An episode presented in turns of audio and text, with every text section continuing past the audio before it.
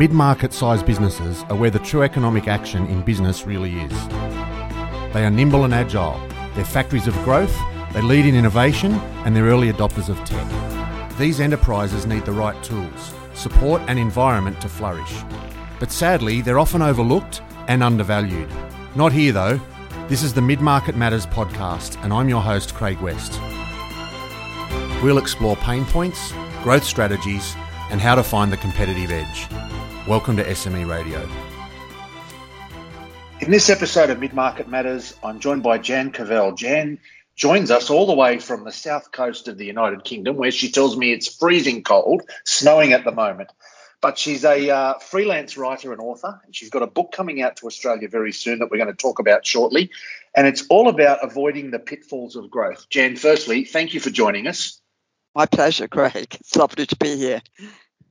Now, you've got quite a history of running various businesses and so on, but you've really focused on this issue of avoiding the growth pitfalls. I have. Why is that so important? Why is that so important to you? Well, I, I investigated it because I got stuck myself um, in growing a business. And um, you know, uh, and and so I got very familiar. I, I sort of got in a state where I was, go, you know, increasing turnover, decreasing turnover, getting stuck up, you know, up again, and I bashed my head against the wall for a long, long time, and I found that talking to other entrepreneurs, it's it's something that so many people get stuck with. Um, you know, they get to a certain stage and then, you know, and everything is going swimmingly and they're all overexcited with growth.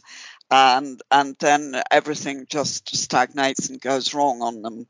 And the more mm. I, the more I talk to people, the more fascinated I became as to why it was. So, Interesting. Uh, and I think you're quite right. I mean, I talk to people all the time who spend years, most of them, trying to get to a point where they're growing. And then they get growth and then they go, oh shit, now what do I do? yeah, exactly that. it, I, I think there's so many reasons for it, having talked to people. But yeah, you know, um, I mean, for me, I did, you know, I was, well, I was very lucky or I was very strong in sales, you know, so that was never the right. issue, which it is, of course, for a lot of people. Um, you know, but but that said, there's there's an awful lot of other pitfalls you can hit. Um, you know, it isn't just sales. Um, and there's, there's so many things which I know we're going to talk about tonight that, you know, can give people problems with growth, which sounds crazy because, of course, it, it, you know, it's it's the elixir, the you know, the magic potion yeah. that every business you don't People think it solves to... all problems. You know, you grow your business, yeah. get enough income, everything will be fine. But of course, that's not. You talk in the book about the big leap from sort of one to ten million dollars, which is right in this mid-market segment we're talking to and about. Um, but let's go through some of the key things. You've sort of put some key things here together around what are the important things, and you start with strategy, saying strategy is absolutely crucial. Tell us about that. Why is strategy such an important issue?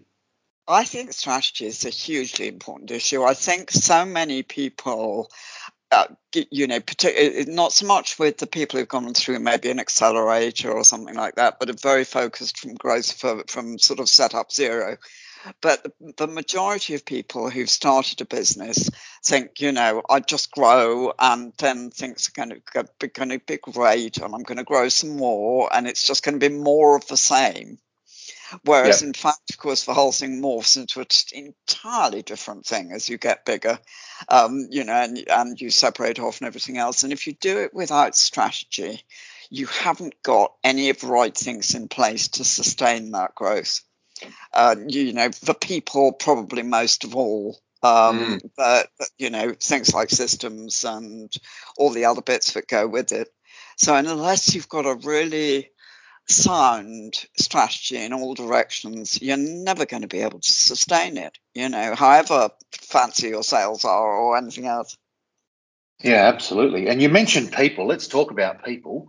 Uh, one of the things you're very focused on is getting the right people around you, getting the right senior team, and then ultimately, you know, at some point, when do you get the CEO, etc. Let's talk about that.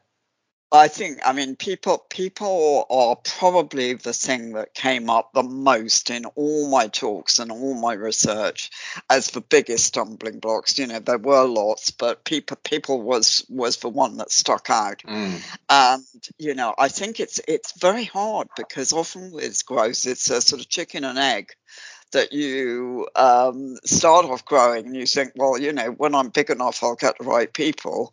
And then, of course, you need them now and you haven't got them, or you're trying to make do with people you've always had because you think that's the right thing to do and they don't know enough about what to do.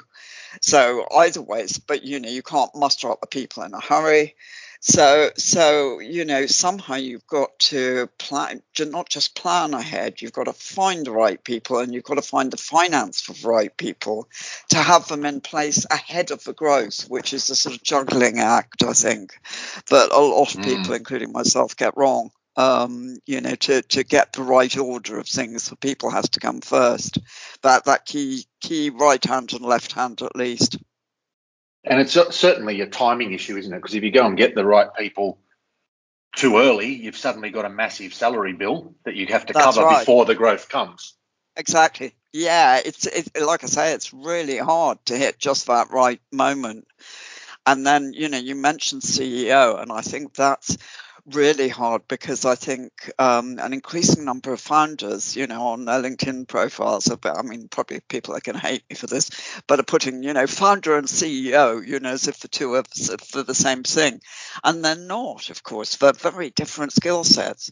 Uh, mm. And you can't necessarily leap from being a founder and CEO. And I think it's a shame that you should want to. You know, I think founders are, are fantastic. I mean, we wouldn't have any businesses if it wasn't for founders. They're amazing, they're inventive, they're great, but they're not necessarily the right people to be CEOs. You know, they may get well get bored with the nitty gritty. They may not be leaders in in the sense that a CEO needs to be. All sorts of things. It's a very different different skill set, um, and I don't think that made clear in the expectations of running a business clear, you know, well enough. Um, partly because uh, I, I, don't think we, we celebrate founders enough and say how damn brilliant they are. That's really interesting because it is often, you know, and I'm I'm going to check my LinkedIn profile. I'm pretty sure I've actually got that on my profile, something like that. how, to, to make friends and influence people. Well done. No, but it's, it's a really interesting point because it is a different skill set you know, getting a business up from the ground when nothing exists and coming up with a product and pricing and customers and marketing and that's a that's a skill set of its own. But then when you've got a business that turns over a couple of million dollars and you're saying, okay, now we've got to chase debtors and we've got to have systems to manage payroll and that's a different skill set. It's a different type of person. It is. I mean, you know, there are people, and I'm not just saying that to make peace, but there are people who make the transition but you know an awful lot don't and and or they try to and actually they're miserable because yeah. you know they don't want that sort of uh, job you know that they have to execute as a CEO. It's due every day. They like the oh, hustle of starting. And I mean, I know from my experience, I love meetings to do with strategy, product development, new yeah. ideas, new markets, expanding internationally. And then I sit in a work in progress meeting and go through client by client the projects, and I'm ready to rip my hair out. Like it's just not my world. exactly. Yeah, that's right, and and you know they they're sitting there think, feeling slightly guilty and wondering why mm. why it's so damn boring, you know. Whereas if they'd been you know sort of uh, uh, praised enough for being a founder, and it was more accepted that founders walked away, you know, with huge congratulations, huge financial rewards, and did something else, then I think you know companies would do a lot better and founders would be a lot happier and, and go on and invent more wonderful businesses a lot better. Yeah, absolutely. It's a great model. So we've talked about people, and, and you said before that a lot of businesses that you've looked at in your research and so on, people is always a key issue. Um, staff retention here is a big issue for us. We've got a very tight labour market. Um, tell us about staff retention and why that's such a big barrier. Well, I think you know it's it's got worse. I think you know. I mean, gone are the days when people took a took a job for life, and you know that mm. was it. And they they thought it was great because they'd got a career that was going to be sustainable for life. People don't think like that anymore. I think the you know, people in their 30s perhaps now have seen uncertain job markets, maybe parents have made redundant. You know, they're looking to skill themselves for life. So, they're, you know, they're viewing a job as entirely a different thing. I think they're viewing it as part of their life experience, as part of a way to get skills, to protect mm. themselves for the future you know, and I think as employers, we have to view it as very differently. We have to nurture our um, our staff. We have to obviously inspire them to be with us, but we also have to think, you know, we've got to make this worthwhile for them as part of their life journey, not just worthwhile because it's a good job, but actually that they're getting, um, you know, a, a, good life experience and something that will equip them for the future, hopefully with us, maybe with a different career with us. I mean, that's become more usual that we offer skills mm. within a company, but they can progress with different skills within the company, which, which one wouldn't have done in the past. But it's got to be so much more focus on getting it right for the member of staff, but much, much more so than it ever used to be.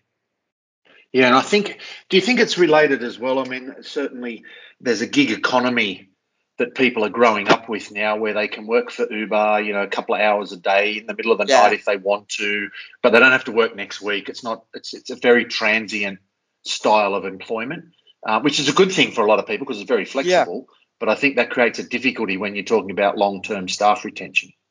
I think it is actually, and I think it's very difficult for some companies to adapt. I mean, I think it depends a lot on the sector, you know, and there are pluses and minuses. You know, I was talking to actually an Australian entrepreneur not so long ago, and he was saying, you know, which is so true. You know, you can live in a country mm, town somewhere and yet be working for a global yeah. um, corporation in San Francisco now. You know, it's it's much less ge- geographically bound, but that doesn't apply to every company. And you know, because I mean, you can't do that in manufacturing, for example. Yeah. Um, yeah. You know, clearly. Um, you know, so so lots of issues, uh, lots of sectors rather are still bound by the same old rules, whereas others can play with different ones, which is terribly hard, I think. Mm, um, you know, because mm. it makes other sectors more attractive, perhaps, to, to the people you're talking about. Yeah, um, correct. It's interesting. So, look, we talked about growth, and I think, you know, we did a survey here with the SME Association of Australia uh, last year, and the number one thing that entrepreneurs are looking for is tools, expertise, advice to grow, just grow right. their revenue but then not not many people at all responded i want to grow my profits or i want to improve my margin or i want to increase profitability. People sort of think that'll happen automatically in the background. Yeah. and it's almost like i know you call it you, your terminology is taking your eye off the profits.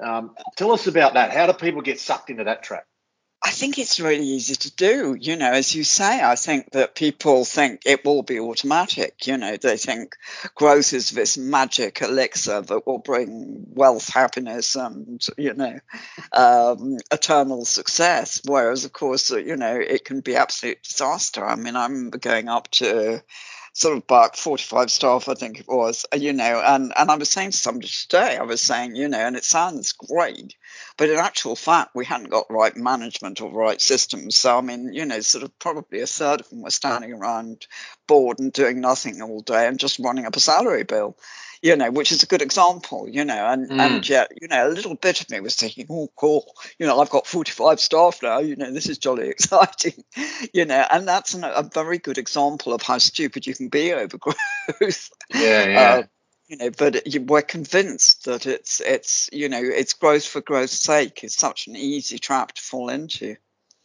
Yeah, and of um, course it does. You know, we talked before about timing, bringing on new people, the the costs of having those people. Yeah. If you get that get that wrong and you're trying to grow too quickly, that growth is expensive. It needs cash flow and Absolutely. capital to fund the growth. So you can get in trouble very, very quickly if you're not uh, keeping your eye on the profits. Absolutely. Definitely. I guess, yeah. look, we're in the middle of, you know, a global pandemic. Certainly in the United Kingdom, you've had a lot worse time of it than we've had of it here. Um, touch wood, that continues, but it's been difficult for businesses everywhere. Um, planning for the future. I mean, you know, not many people talked about or saw a pandemic coming. Um, not many people were ready, and we saw lots of people got caught out with inability to have employees working from home, et cetera, et cetera. How do we plan for the future to sort of protect this growth we're talking about?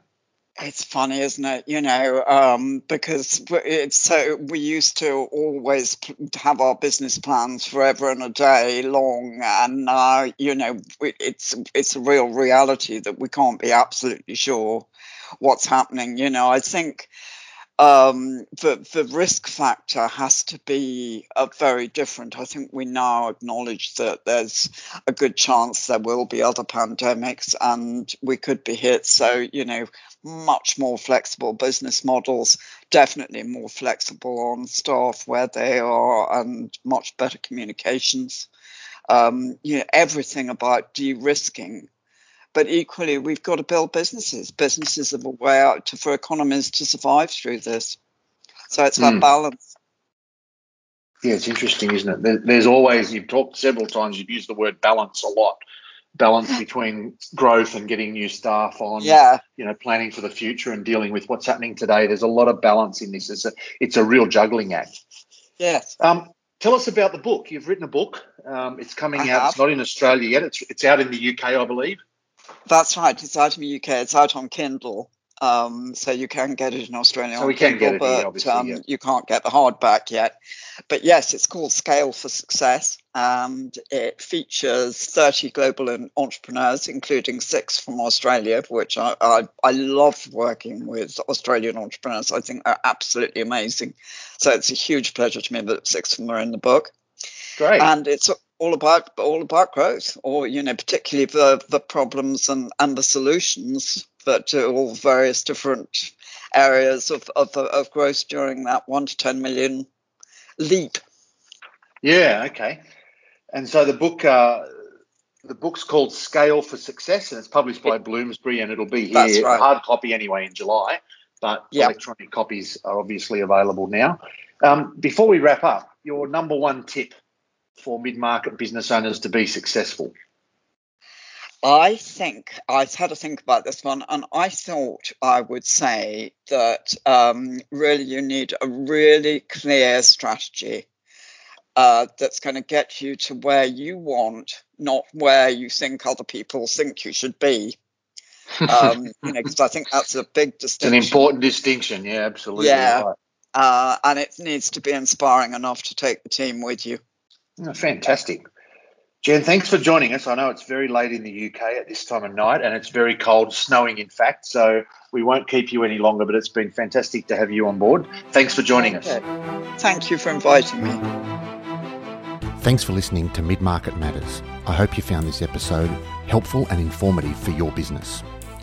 To find out more, go to midmarketmatters.com.au. And to download other episodes, go to Apple Podcasts, Spotify, or anywhere you get your podcasts. Thank you for listening.